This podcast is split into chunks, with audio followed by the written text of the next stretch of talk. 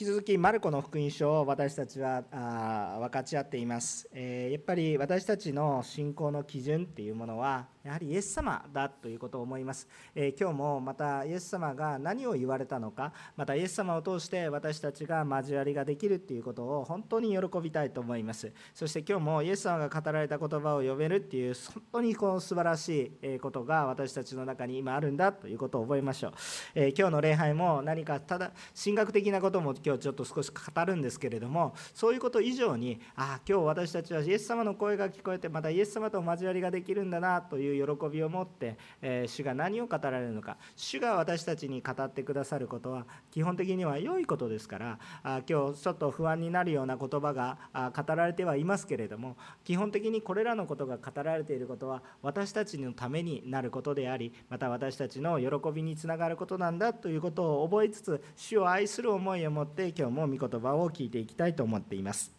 さて、えー、今日語られた内容なんですがイエス様が弟子たちに週末について教えられている内容です。今まで十字架にかかるもう数日前なんですがあこの神殿で、え、この主があどういうふうな思いを持つべきかあ本当に主を信じている者とはどういう思いを持つべきものなのかということについて教えられていたんですが、え、この、え、その神殿が出てきた後に弟子たちについて、えこの週末のことことについて教えられている部分の続きが今日の聖書箇所ということになります。唐突に何か難しい言葉がいっぱい出てきますが語られている内容としては世の中の状況とか環境とか自然環境とかさまざまなものがもうとても人の力では生きていくようなものにではなくなっていく。そういうような状況が起こりますよということを、えーえー、言っていますが同時にキリストの再臨に期待し続けなさいというふうに言っています。私たちはさまざまな状況であもう自分ではどうすることもできないようなもうちょっと頑張れば何かできるとかそういうレベルの話ではないもう到底人の力では生きていくようなことができない状況が起こりえますがキリストの再臨に期待し続けなさいということを言っているわけなんです。でいきなり再臨というちょっと神学的な難しい言葉が出てきたんですがそういうなに難しい話ではないんですがイエス様が今目の前におられてこれから間もなく行われる十字架の死と復活でさえまだ体験していない弟子たちそしてそのことを語られていても受け止めることができていない弟子たちが到底理解できる話ではないわけなんです。どうどうしてかって言ったら主は一度死にえそしてえ全ての人の罪を負って死んで復活されてで今天におられますが別に死んで天にいるわけではなくそのまま生きたまま天に引き上げられています。今精霊様が私たちの中にはいらっしゃいますから精霊様を通してまた三位一体の神様ですから精霊様を通して私たちの中にイエス様がいるんだけれどもイエス様がもう一度天に昇られた姿その精霊様を通してということではなくてもう直接的にもう一度来られる時が来ますよ。そして全ての罪が、え取り除けられ全く新しく変えられますよということことを言っているわけです。えー、大きく聖書の話を大きな話を本当に単純にしたいと思います。最初私たちは主と本当に親密な関係にありました。人が裏切って主との関係が崩れました。そして主がこの関係を何とか元に戻そうといろんなものを与えてくださったんですね、えー、御言葉預言者立法いろんなものを与えてくださってこの関係を回復しようとしました。でもそれでも全てダメなのでご自身を捧げて私たちとの関係関係を回復されました。でももう一度主は天に昇られています、えー、なぜならば全てのことをしてしまうのであるならばすぐ皆さんがまだ救われるべき人でさえももろとも死んでしまうことになってしまいますのでそれは良くないということでですね、えもうすでに信じている人たちは主の励ましの中にいてもう一度主が来られてもう一度主が来られてそしてその時には完全に罪の問題が解決されますよということになっています。個人的な罪の解決はイエス様の中にありますが全てが罪の中から救われるっていうことはこの再臨の時に完成するものです、えー、ですから今もうその主の工事がもうガンガン進んでいってるとそういうような感じなんですね。でそのようなスパンを考えてみるとだいぶ後半に来てるな私たちの時代はだいぶ後半に来てるなっていうことが分かる。そういう時代終末の時代ただ個人的なレベルに置くとちょっとだいぶ長いんですけど聖書ってすごく長いですよね1ページめくったら400年過ぎるとか普通に起こりますからやっぱり1人の人間にしては非常に長く感じたり遅いと感じるかもしれませんがでも大きな歴史の中で死のご計画がだいぶ後半に来ているんだなということだけはですね私たち感じることができる聖書を通して感じることができることですね。で、えー、このことをあらかじめイエス様が弟子たちに話してもまだまだ受け止めることができませんです、えー、まあ、このイエス様の十字架ということでさえも受け取ることができていないのにどうしてこの再臨のことまで受け止められるかというふうに思うかもしれないんですけれども、まあ、順番でしょと思うかもしれないんですがそれでもですね主が弟子たちを愛するがゆえにあらかじめ伝えずにはいられないことなんだということなんですね、えー、今出会ってるうちにその十字架とかそういうものが起こってくる前に、えー、まずちゃんと主はあらかじめこのことをちゃんとご計画しておられたんだよ。愛を後で分かるようにあらかじめ教えてくださったんだということなんです。ですから今日の内容っていうのは愛にあふれてる内容なんです。何か私たちをこう恐れさせようとしてるとか恐怖心で、え、皆さんをマインドコントロールしようとかそういう内容ではなくあこれらのことはあらかじめ起こるから備えておきなさいよっていう愛のことなんです。まあ、私たちの全然レベルが違う話なんですけど例えば私たちに、えー、この今日本に住んでいますが災害が起こりますよということなんです。でも災害は怖いから災害の話をしようという話ではなくてですね災害が起こるんだからちゃんと起こることが分かるからちゃんと備えていきましょうっていうことに話していくことは愛があることでしょ。そのようなことですね。同じようなこと。これらのことが起こるので霊的に心を整えて準備しておきなさい。今準備できることがあるでしょう。今受け取るべきことがあるんですよ。分からなくてもそのことを覚えておきなさいということをですね主が言われているわけですよ。あですからですね、このことをですねまず私たちは愛を持って受け止めていただければ嬉しいなというふうに思っています。さて、えこの週末の話をするとですね、えいろんなことを特定したがる人たちが多く出てきます、えいつ起こるとか、えこの誰がそうだとか誰がこの忌まわしいものだとかそういうお話を中心に話したがることがあります。もちろんそれを神学的に探してみたりすることは別に禁止されてはいませんせんしそれを探したり進学校で研究したりえまた個人的に研究されたりすることは構わないかもしれませんがそれをを信仰の中心に置くことはやめてください。えなぜならばそれは信仰ではありません。えこの週末のタイミングをイエス様の十字架の死のこととか迫害とかエルサレムの神殿の崩壊70年に実際に起きていますがあこういうふうなこと自然災害戦争こういうことに限定するということは私たちの聖書理解を鈍らせることにつながります。ですからこのことを特定することは後で話しますが、え全く意味のないことですので、のでえどうぞですね、えこの聖書が何を語っておられるのかっていうその信仰の中心を見誤らないように助け、えこう皆さんと共に、えこう守られていったらいいかなと思っているんですね。重要なことはあいつかということは分からないんですが週末の時は確実に近づいているんだという世界観と認識っていうものを私たちは持つ必要がありますよ。これは確かなことなんですが何かを特定してですねはい今日あなたはこうしないととんでもない災いになりますよというふうにマインドコントロールをするようなことについては非常に気をつけてください。こういうことが日常的に教会に起こっています。まさにだからこそ、ま、だからまさにあ週末が近づいてきている予兆なんだなということですね。先々週もお話ししましたように本当に週末に近づいてくる予兆なんていうものはまだまだ起こってないかなというふうなことを思いますけれどもしかしそういうふうなことが起こり始めてきているんだなということは確実なので、えだからこそ皆さんが惑わされないように気をつけてほしいんだ。いうことなんですね。えー、何か特別なことというよりはあの、えー、日常的な特に苦しい出来事というよりはこの週末のことはイエスの再臨なんだということを理解して考えていくとそういう世界観を持つと良いという話をしているわけです。でじゃあどうしたらいいのかなえ私たちのこの世の中ではこれからも苦しみが増していくことがありますがだからこそますます今という瞬間に主の救いイエス様の救いそして助けに期待して惑わされずに主に期待し祈り従うものであり続ける恵みを今日分かち合っていきます、え、ですからこれから皆さんに、え、こういろんなこともこれから世の中では起こると思いますしそれはイエス様を信じているようが信じていまいが避けられないものです、え、ですからその時に至って、え備えてくださいよというお話をしていきたいと思います。しかし主に従い続ける者には豊かな恵みがありますよという話をしていきたいと思いますね。さあ、えー、3つのポイントでお話をします。えー、1番目は、想像を絶する苦しみの中にも主はいらっしゃるということです。苦しみの中にも主はいらっしゃるので、この主に期待してくださいということですね。14節から20節ちょっと見てみます。で14節を見てみると表す忌まわしいものが立ってはならないところに立っているのを見たらというふうに時の指定が書いてありますね状況の指定が書いてあるんですが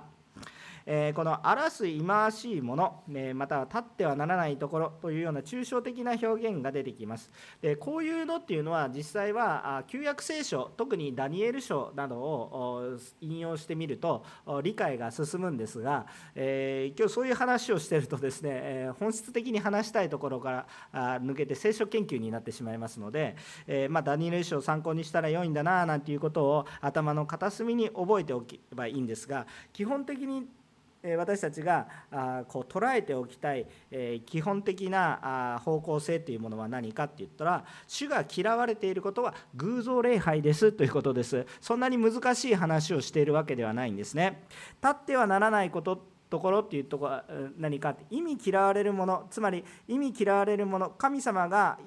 意味嫌うもの意味嫌っていうのは偶像礼拝です、えですからこの何かしらの偶像礼拝者が立ってはならないところとは、まあ、つまり神殿のことそして、えー、それも祭壇を指すようなものだと理解してよいです、まあ、細かい話できるんですけど全部すっ飛ばして話してますからざくっと話してるんですけれども、えしかし、えそのようなものです、えでですからあのいやただただ世のリーダーになるというよりもこの主の礼拝するその場に立ってはならない。偶像礼拝者が主のように何かをしてそういうふうにするんだというふうなそのようなことを指しているんだと思うんですね。でもですね、えこのことについて先ほども言ったように具体的な人を私たちは詮索します、えですからローマ皇帝だとかなんとかかんとかっていう人たちもいます。もうこれは過ぎ去ったことだとかいろいろ言ったりもします。で、えそういうことは面白いことなんですが面白いぐらいでとどめておいて重要なことはイエス様がそれをこれが誰ですよって言って指定してないんですよね。これが誰ですよとかどんな時ですよっていうふうな。状況は説明してるんですけどそれがいつとかそういうふうなことは指定してないんです。いつっていうことが指定されないと人も特定されないんですよ。そうでしょ？だって、えー、この場所に立っている人を見たらとか言ってもですね状況時と場所っていうものが指定されないと、えー、そのそこに立つ人っていうのは指定できないですよね。今皆さんは日本にいますけれども100年後日本にいないんです。皆さんおそらく天にいらっしゃいます、ね、いないでしょ？100年後。今赤ちゃんみたいな子もおそらく天にいると思います。ですからあのつまり全然時が違えばもう人も変わるわけです。だから時がわからないということは人も特定することができません、えー、ですのでえっと、重要なポイントはここで誰だということを特定することでは全くないということです。イエス様がそれを特定してこの人が来たら気をつけなさいというお話であるならばそれをちゃんと特定させます。えー、知る必要がないので、えー、今このようにお話をされていないんです。それよりももっと重要な話のポイントは私たちは捉えていかないといけない。この週末の話の中でもっと重要なポイントがあります。これが誰ですかっていう話でいくのは面白いことかもしれませんが興味本位だけで終わってそれが分かったところでは私たちにとっては何の役にも立たないし知ることもできない不可能なことをやりなさいって言ってる話なので面白いかもしれませんが分かることはできませんということです。なぜですかって言ったら後で語りますが聖書にそう書いてあるからです。で、えですのでそこのそのことはポイントではありません。じゃあポイントは一体何かというと重要なポイントは主イエス様ではない別の偶像礼拝者が主の清さを語ったり利用したりしながら荒らし回ることが起こる時が来るという時ことがあるんだということ認識を持っておくということです。そのような認識を持っておくということです。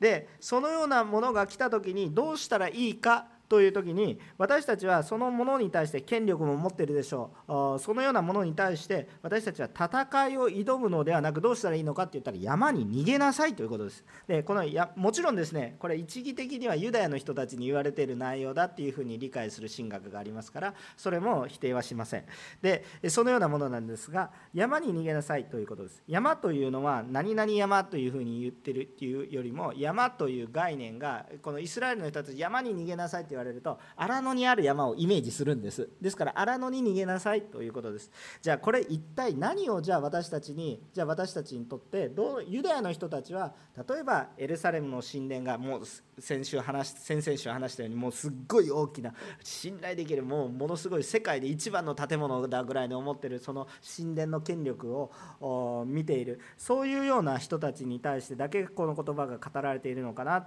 というふうに考えるんじゃなくて今日もあ、まあ、そうそう考えてもいいんですけどもでも今日私たちの中にじゃあ直接的に適用できる一体何かっていうと国とか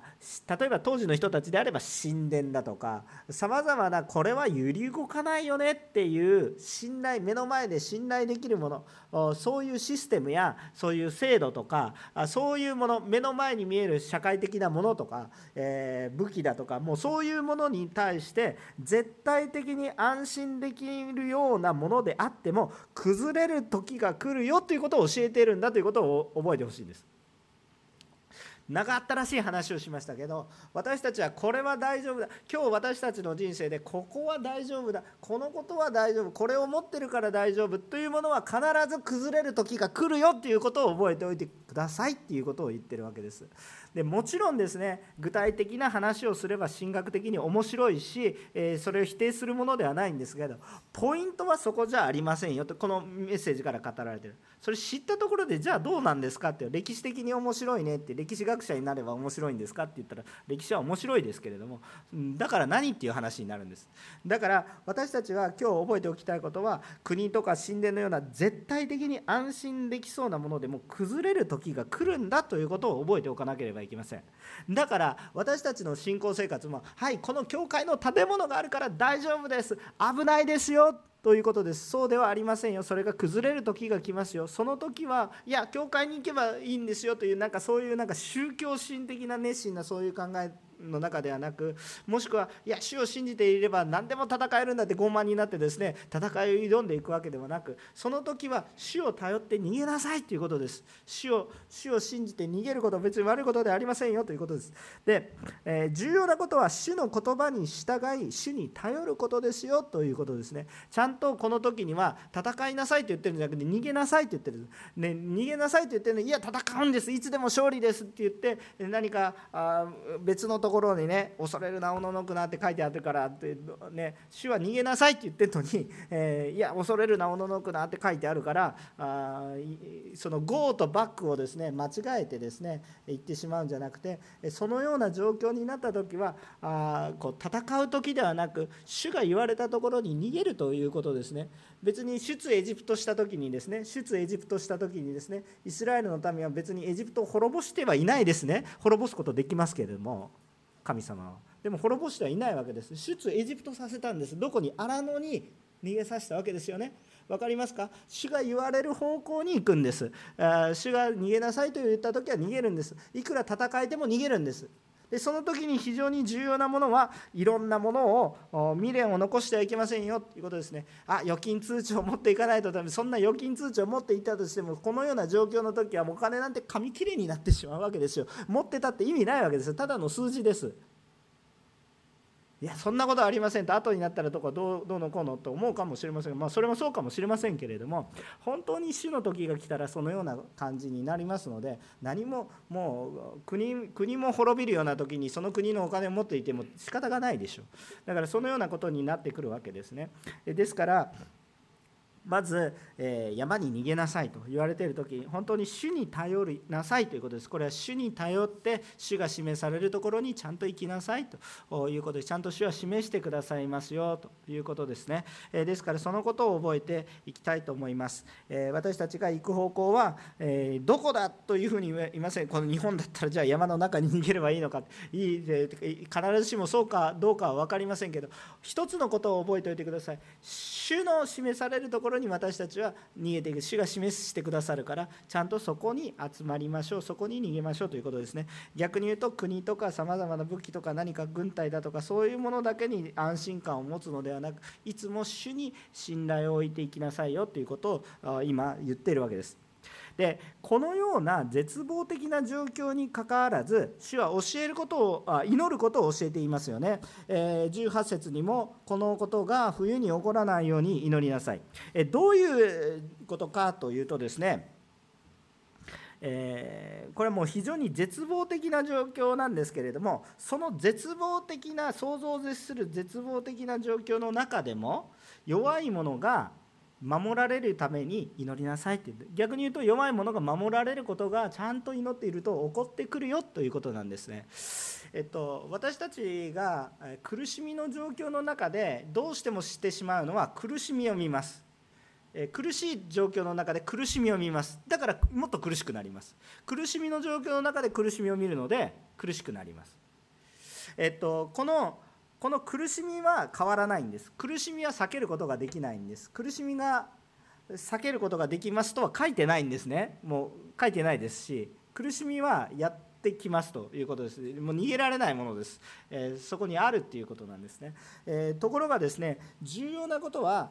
この苦しみの中でもこの弱い者特に身重の女の人たちであったりですか忍び子の持つ女たち、えー、まあこの女性ばっかりやっててどうなんだって言ってる、まあ、要するに弱さを持っている人たちっていうことを覚えておけばいいと思うんですけれども実際に早く走れない動けない、えー、どうすることもできないそのような状況があってもですねどうぞその人たちが守られるように例えば冬っていうふうに言ってるんですけど雨が降ったりさまざまな時であればあ本当にそれも大大変なことです。私たちだって別に年を取ればまた雨が降ったりさまざまなことあればですね昔の古傷が痛んで動けないとかですね足が取られて動けないとかもう普通に起こるわけですよね。でも状況が良ければ逃げられる。あそのようなこと。だから主に祈りなさいということなんです。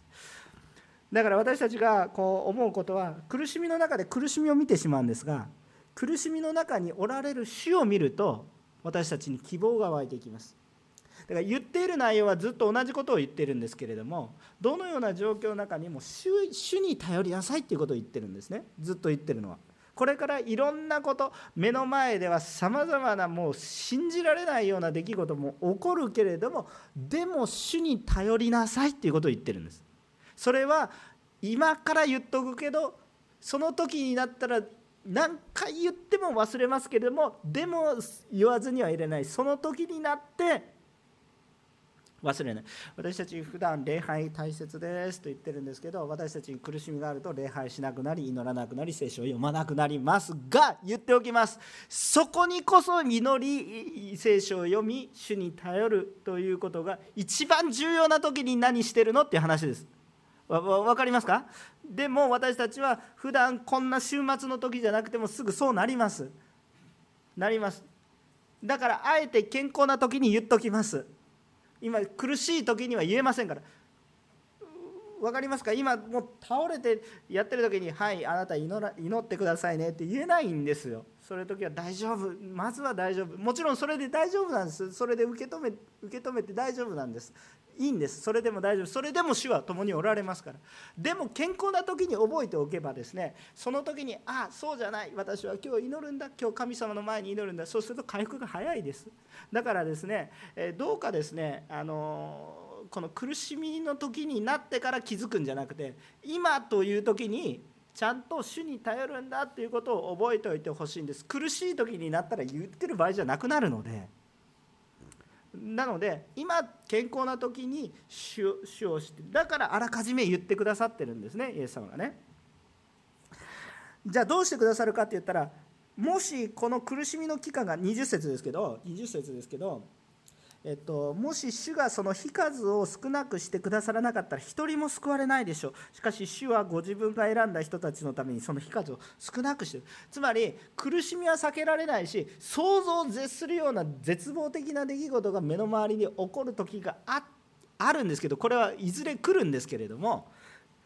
しかしその苦しみを耐えることができるようにしてくださるということですね、えー、その状況を変えてくださるということですね。ですから祈りに備えるということですね、えー、主はこの祈りに応えてくださる。つまり主はいらっしゃるということです。でこの絶望や苦しみのことを私たち面白おかしくこういじめてるわけではなくて主はその絶望の中に共にいてくださってるっていうことです。だから重要なことは苦しみの中で苦しみを見るんじゃなくて苦しみを共に追ってくださりしかも私たちを今も守ってくださる主を今も信じそして苦しい時もその主により頼み続けましょうということです。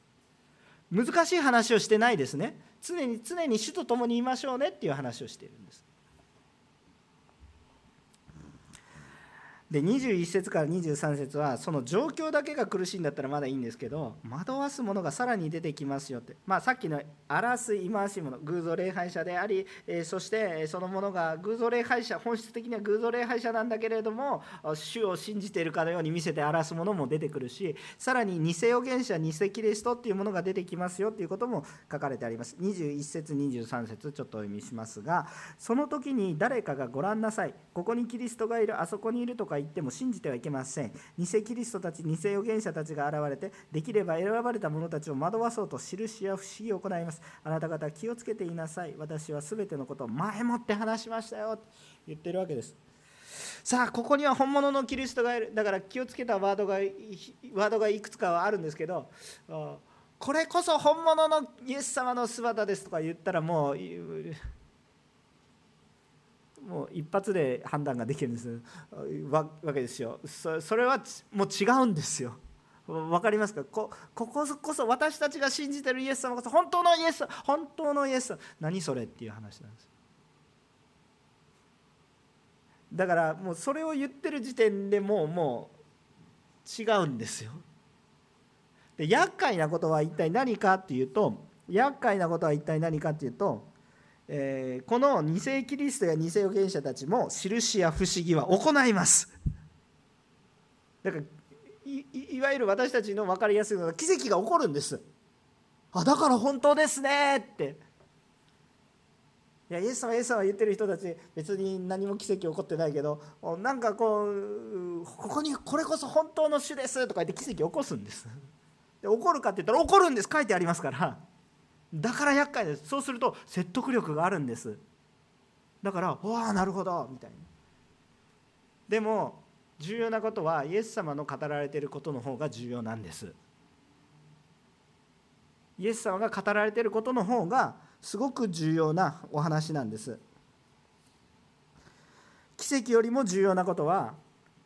私たちがキリストが語られた御言葉の上に私たちの信仰があるかどうかということなんです。えのここで注意してほしいのは奇跡が起これば全てもうだから異端ですよとかそそれは違いますとイエス様も奇跡を起こします。だからイエス様にある人の中でも奇跡っていうのはやたらめったら起こりませんだから奇跡なんです。だからあんまり軽々しくですねこんなこうこう何でもかんでもですねなんかドラえもん困ったので道具出してみたいな「はいなんとかかんとか」とかって出て出てきてですねポンポンポンポンってやれたらもうそれはですね奇跡ではないわけですよ。まあ、奇跡っていうのはやっぱり特別にやっぱり主が見せられることを通して起こることなんです。それよりも大きな最も大きな奇跡っていうのは私たち自身罪人である私たちが救われることが最も大きな奇跡とも言えるんですけれども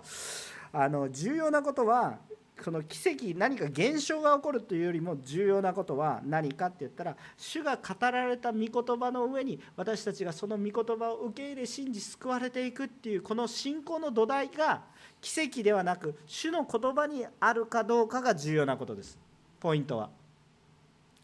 だから奇跡で見分けようとしたらできますかというとできないということです。つまり偽キリストも偽預言者も病癒したりしますかってしますっていうことです。いい。教会でも病だからそこに私たちの信仰の基準を置いたら分かんなくなりますよって言ってるんですだから主も癒すけど主じゃないものもなんか癒したりすることがある。いやもうわけわかんないですよね。だから癒されたらいいよっていう信仰になったらまさに偶像礼拝です。だからもう皆さんわかるじゃないですか。日本の人たちどこですか？商売繁盛。もうあそこのあそこの神社に行ったらご利益がある。こっちの神社。まあこっちの神社。神社とお寺昔喧嘩してた。まあこっちのお寺でも。ではもういやキリスト教の方にも行っても行けば行くほどご利益がありますよって。そういうだって結局いいことが起こるからっていうふうな信仰になります。もうこうなるとまさにそれ何ですか？偶像礼拝ですね。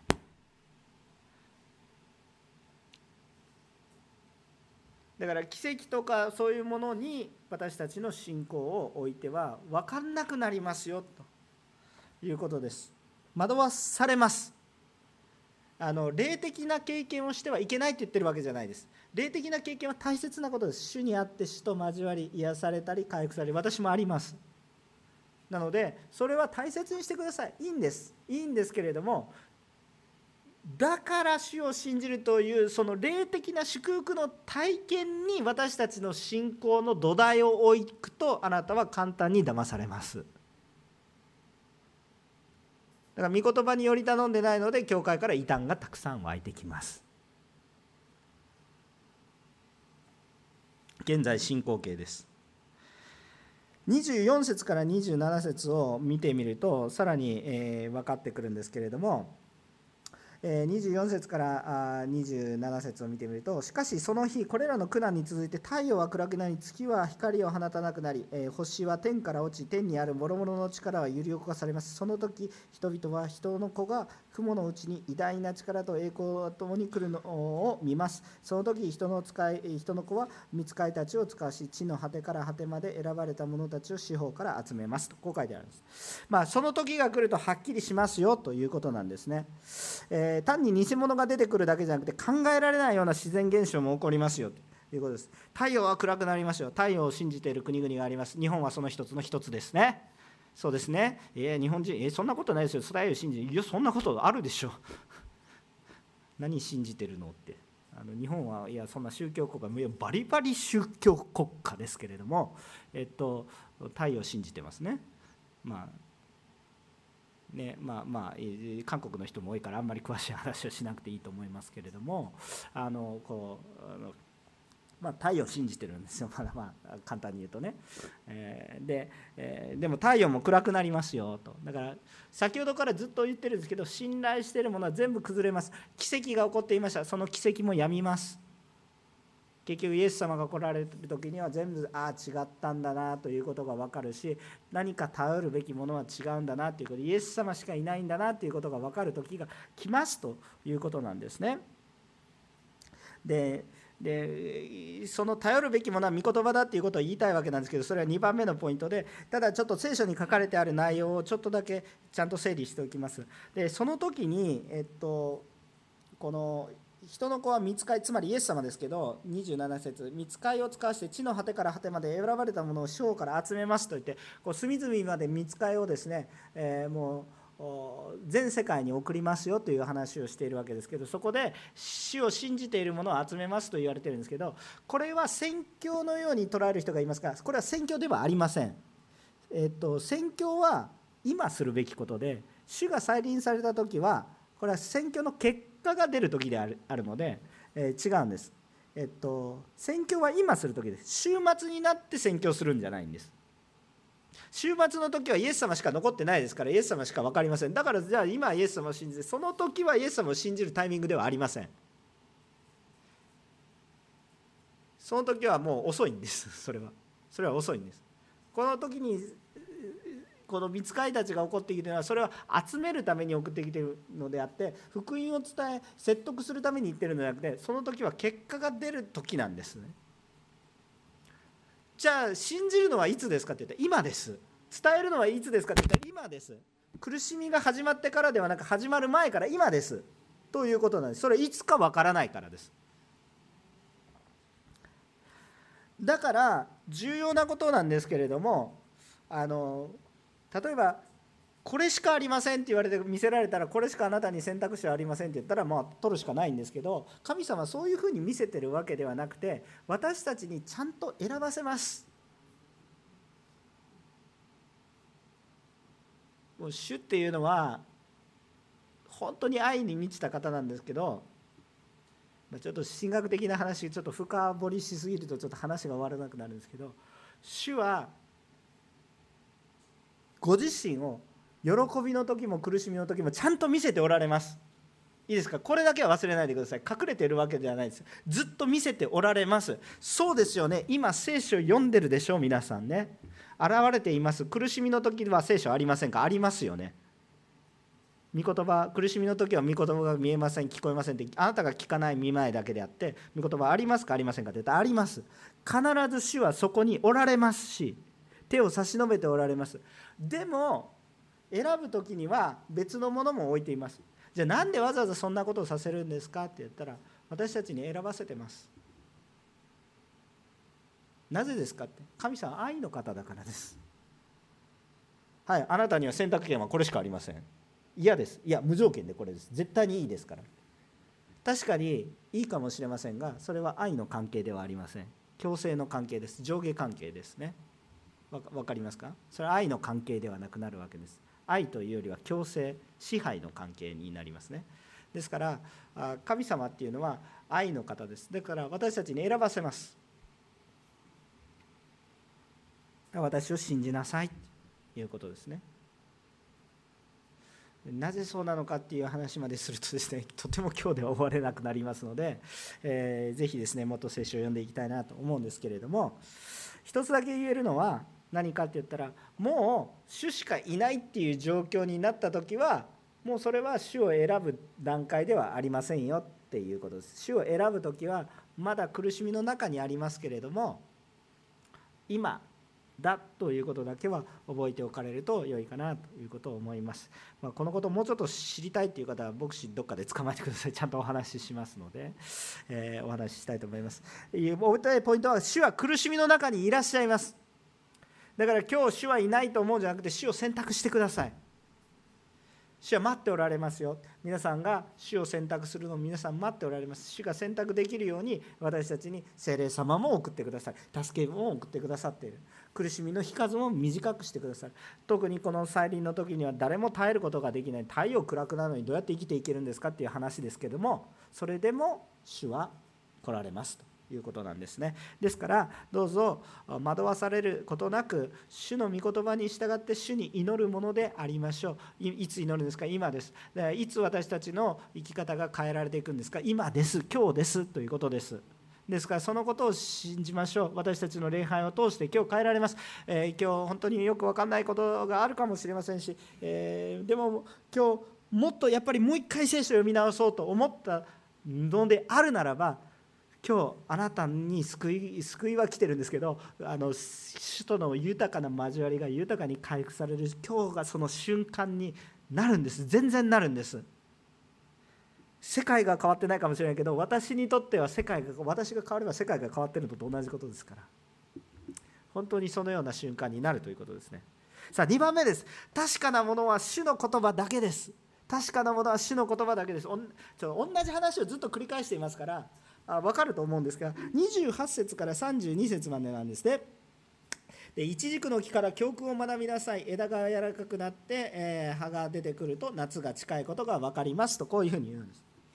さあ、一軸の木から教訓を学びなさいと主は教えられています。どういう教訓でしょうか？葉が出ていると夏が近いことが分かる。つまり予兆を見て本質を知りなさいということを言っているわけです。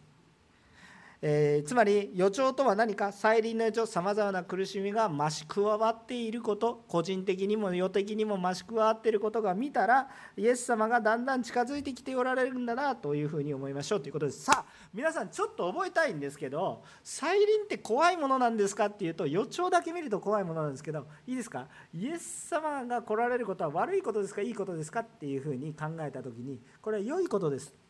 あのどうぞ皆さんね再臨をことさら必要以上に恐れないでほしいんです、えっと、異端的な教えの中にある人たちは再臨の話を週末の話をして恐怖心を煽りながらお話をすると思うんですけどこれは違いますよ。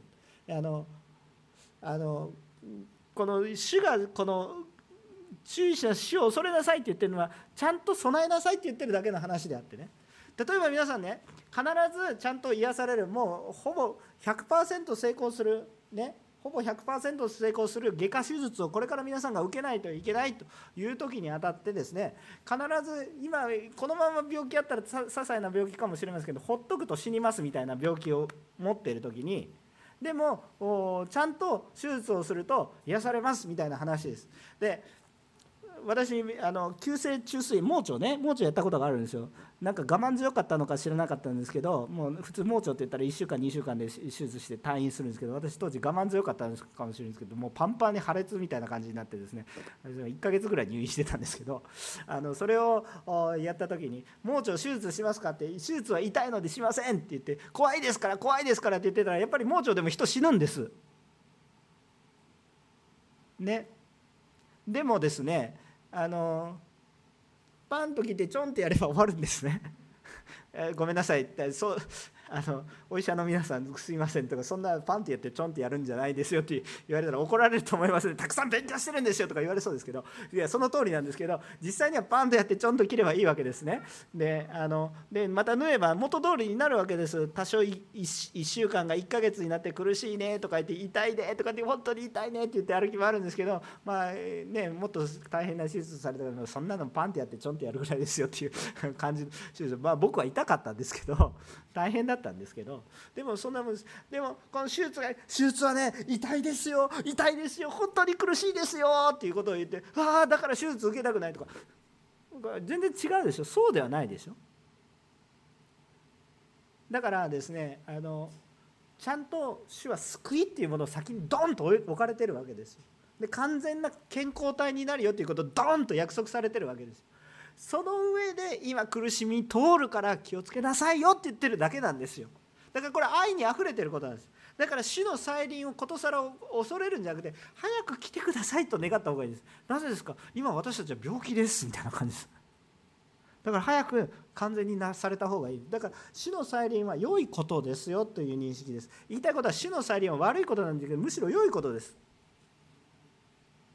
ただしその前に治療がありますよっていう話ですね。だからそのことを私たちは認識するべき必要があります。だからですねこの週末のことをことさら恐れる必要はなくて、まあ、それは起こるものですっていうことなんです。冷静に捉え冷静に捉えてくださいっていうことです。右往左往しないで冷静に捉えてくださいっていうことですね。でただしですねこれははっきりしないんです。もう書いてある通りなんですけど32節ちょっと前後しますがただしその日その時がいつなのか誰も知りません。もう聖書の言葉ですから。だから主の再臨はいつ来るって言った瞬間にもうそれ外したらいいですからね。そんな人の言葉聞かなくていいですよ。今年何かが起こるとか言ってですね。まあもちろんですね小さな事柄が起こるそういう教えられることはあるかもしれませんけどそれ起こったか起こらなかったまあ大したことはないんです。まあ大したことはあるかもしれませんがしかし本当にこの週末に関わるような出来事ではありません。この週末に関わるような出来事は誰も知りません。もう一回言いますけど誰も知りません。天の御使いも子も知りません。イエス様でさえまあイエス様三位一体の主ですけどその三位一体の中でそれを決めるのは誰ですか？父だけが知っておられますと。でこれ非常に重要なことなので何度も話しますけれども再臨のことのような話この世が終わるような話をいつですよとか何とかそんな予言ノストラダムスの大予言なんてゴゴシップが流行りましたけどまあ聞く必要一切ないどうでもいい話なんですよね。だからあのそういうようなあのことがたくさんあの世の中にあって私たちの信仰を揺り動かそうとしますからどうぞ揺り動かされないでちゃんといつも通りいつも通りっていうのはもっと主により頼んでっていうことですけれども私たちの普通のレベルが上がっていかないといけないですけどでもいつも通りちゃんと主により頼みましょうと。そういうことを言っているわけです。時期が分かりませんから人物の特定も不可能です。だから先ほどから言ってるように人物これがこの人だとかこの聖書で言ってるのはこの人だって探すことに意味がありますかって言ったらないで後で分かるっていうことですから今事前に探して事前に知ってどうするんですか？聖書の御言葉は皆さん占いのように用いるんですか？なんかこう赤い服を着てると悪いことが起こる。あじゃあ赤い服を着ないようにしよう。こういうのを占いです。聖書の御言葉は良くても悪くても必ず起こります。あのエルサレムに行ってパウロがこう QT ねエルサレムに行ってパウロがこういうふうになります。だからエルサレムに行かない。いや主がそういうふうになるって言われたらどうしても私はそういうふうになるしかない。だからパウロはエルサレムに行きます。意味分かりますかこれ？いやこう捕まるからそこに行かないようにしよう。これこうするともう精霊様が語られたことは占いになってしまってる。分かりますか？それは通ります。でもその中で主は働かれますということです。だから私たちが祈ればこのあのこの再臨の前の予兆がなくなるかっていうことはありません。ななくなりません。ただ短くなるし時期は良くなるということは書いてありますからそれは祈りましょうねって。祈るべきことは書いてあります。何をすべきか何を祈るべきか何を祈るべきかちゃんと聖書を読めば方向性がちゃんと見えてきます。で重要な言葉が31節ですね。天地は消え去ります。しかし私の言葉は決して消え去ることがありません。アメ超すごい言葉なんですけれどもものすごい言葉なんですけれども、えー、この主の言葉だけが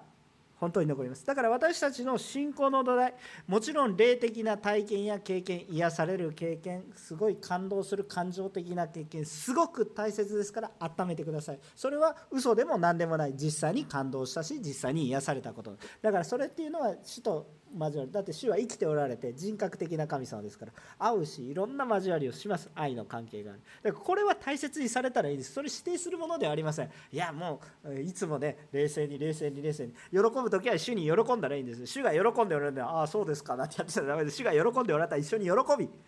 主が苦しんでおられたらやっぱり私たちも苦しむ。だからそれはそれでいいんです。でもですね重要なことは私たちの信仰の土台は御言葉に置いてくださいということです。私たちが頼ろうとしているものが頼りやすいですがそれらは全て崩れ去ります。太陽でさえ崩れます。どもうそれは国なんて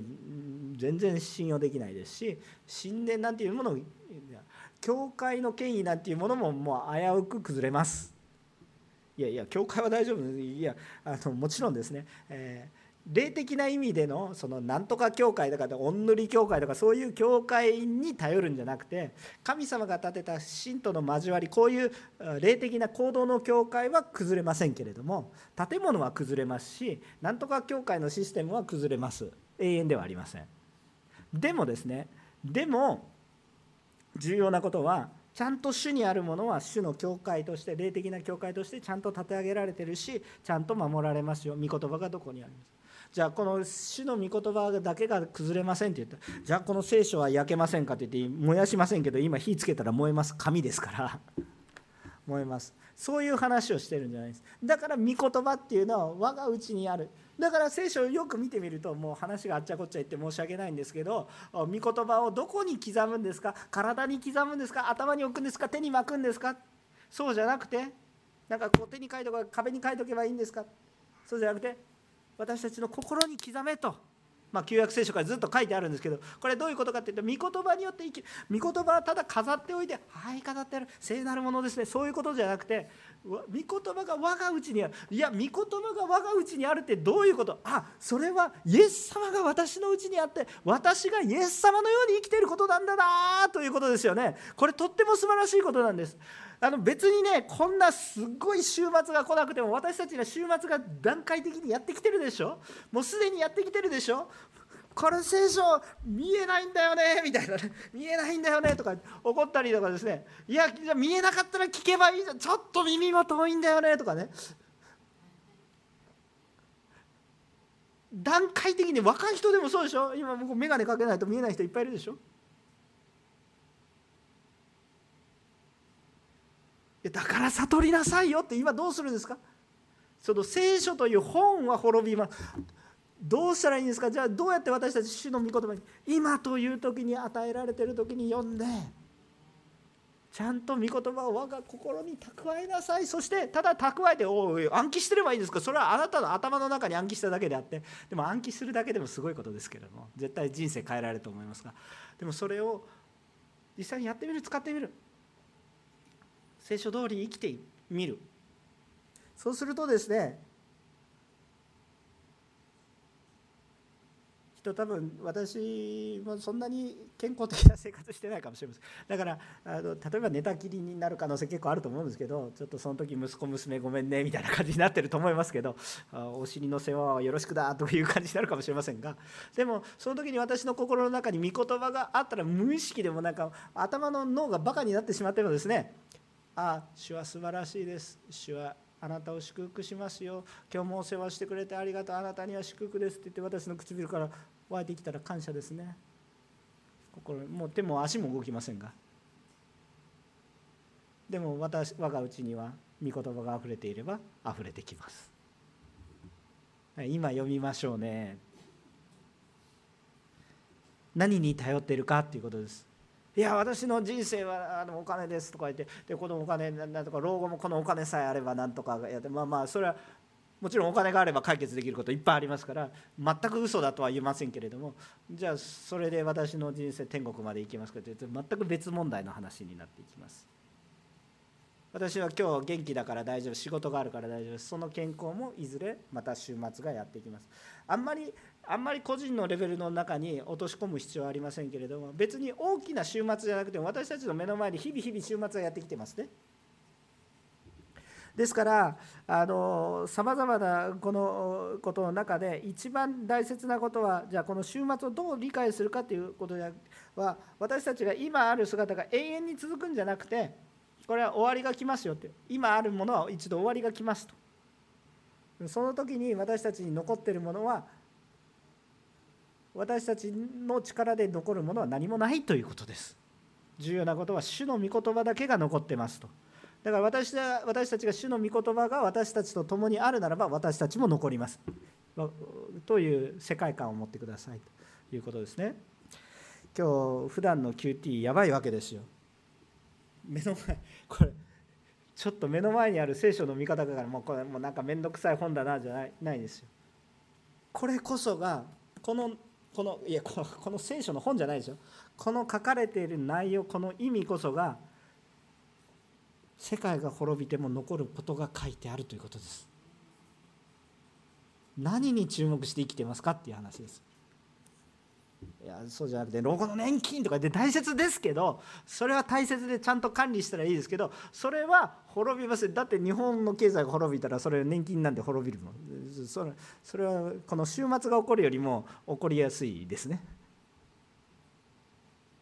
いやそんなことが起こったら大変なことですけど起こることを望んでいるわけではないですけどいつかは滅びますから。さあ今日御言葉に目を向けます。最後です。目を覚ましていなさいという話ですね。30ごめんなさい。3番目ですか。霊的に目を覚まして主の言葉によって今日行きましょうと。同じ話です。ずっと同じ話なんですが。えっと、33節から37節ですが。33節。気をつけて目を覚ましていなさい。その時がいつなのかあなた方は知らないからです、まあ、このことを言いたいわけです。主の時はいつかは分かりません。だからいつでも良いように目を覚ましておく必要があります。さあ物理的に寝ないでおきましょうと言ったら人間は死にますからどうぞ寝てください。大丈夫です。重要なことは霊的に目を覚ましておくという意味です。霊的に目を覚ましておくっていうのは分かりやすいようで分かりにくいです。なんとなくイメージはありますけど具体的にどういうことなのかって言われるとちょっと分かるんですじゃあずっと祈ってればいいのかって目を覚ましてるのかって。祈る祈ることも立法になったりしたらまたそれも霊的に目を覚ましているかって言ったら祈ってる蒼天祈祷に出てるから目を覚ましていますかって言うとうんうん。必ずしもそうではない、えー、でいやぜひ蒼天に行きましょう。いやそれはまた別問題で重要なことですけれどもえっとじゃあ霊的に目を覚ますってどういうことかもう少し分かりやすく言うと私たちは起きていても主と共に生きており寝ていても主と共に生きていきましょう。働く時も休む時も主の御言葉を持って生きていく。霊的に目を覚ましておく。そういうことだと思いますね。あのね目を常に目を覚ましておきなさいって無理でしょ？いやそんなもう死にますから。あのすぐ心病みますから。じゃあ昼間起きていて夜寝れば昼夜逆転したらやっぱり人間の人生ちょっとおかしくなるわけです。夜働いて夜勤される方本当に尊敬して感謝します。でもやっぱりこう寝ないとやっぱりいけないわけですよ。でもそれはいいです。でもむしろですね皆さんこれで面白いことですけど寝る時にこそ主と共に生きていると皆さんの健康生活は信仰生活は明るくなるでしょ。なんかあんまり詳しいこと言わないですけど。むしろ休む時に主と共にいる方がいいでしょ？うもちろん働く時は主と共にいますけれどもね？休む時もうどうすることもできない時に主と共にいるっていうことがすごく重要じゃないですか？私たちの寝床が清められていると起きている時は言わずもがな。私たちの休んでいるところが主と共にあればあこう人前に出ている時は言わずもがなでしょ？だからただ起きていればいいって言ってただ起きていたらもっと問題がたくさん起こってきてしまいます。重要なことは一体何か。喜びの時も苦しみの時も主と共にありましょう。だから苦しみの時暗い時一りぼっちに思う時ちゃんと主が共におられてそこに御言葉がありますよ。誰が立とうと御言葉に従ってああもうどうしようもない時は逃げてもいいけど逃げてもいいけど御言葉にを主を頼りなさいということです。難しい話をたくさんできますけれども言ってることはごくごくシンプルですね。誰が誰が誰があの偽キリストそんな話が重要な話ではないですね、まあ、全くまあ面白い話はいっぱいありますけどどうでもいいですね。結局言いたいことは主が言いたいポイントはこれからあなたの人生を心を揺り動かすようなことがたくさんこれからもないことを願いますけどあります。避けることができません。しかし重要なことはあなたの中に揺り動かない御言葉があればあなたは揺り動かされることがありませんと。自分だと揺り動きます。もうもうこんなこんな感じになりますけれども。でも御言葉があると周りは動いていても私はこの中によって守られいや自分で掴んでいるのかなと思ったらそうじゃなくて守られているんです。そのことをどうぞ私たちは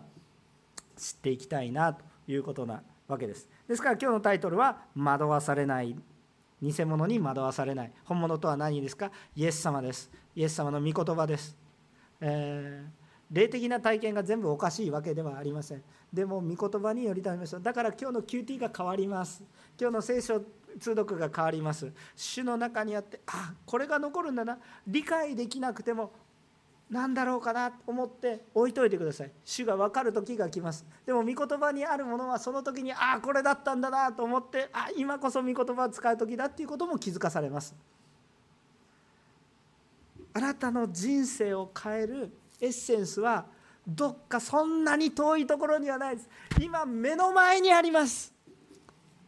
あなたの人生が今日変わることはどっか遠くの中わけのわからんところまで行って探し求めるものではなく今ここにあります。今ここにあります。その時になって初めてわかるものではないです今もうすでに示されています。でもそれをあなたが取るかどうかはあなたに委ねられていて今日あなたが決断と決心を持ってそれを求めなければいけません。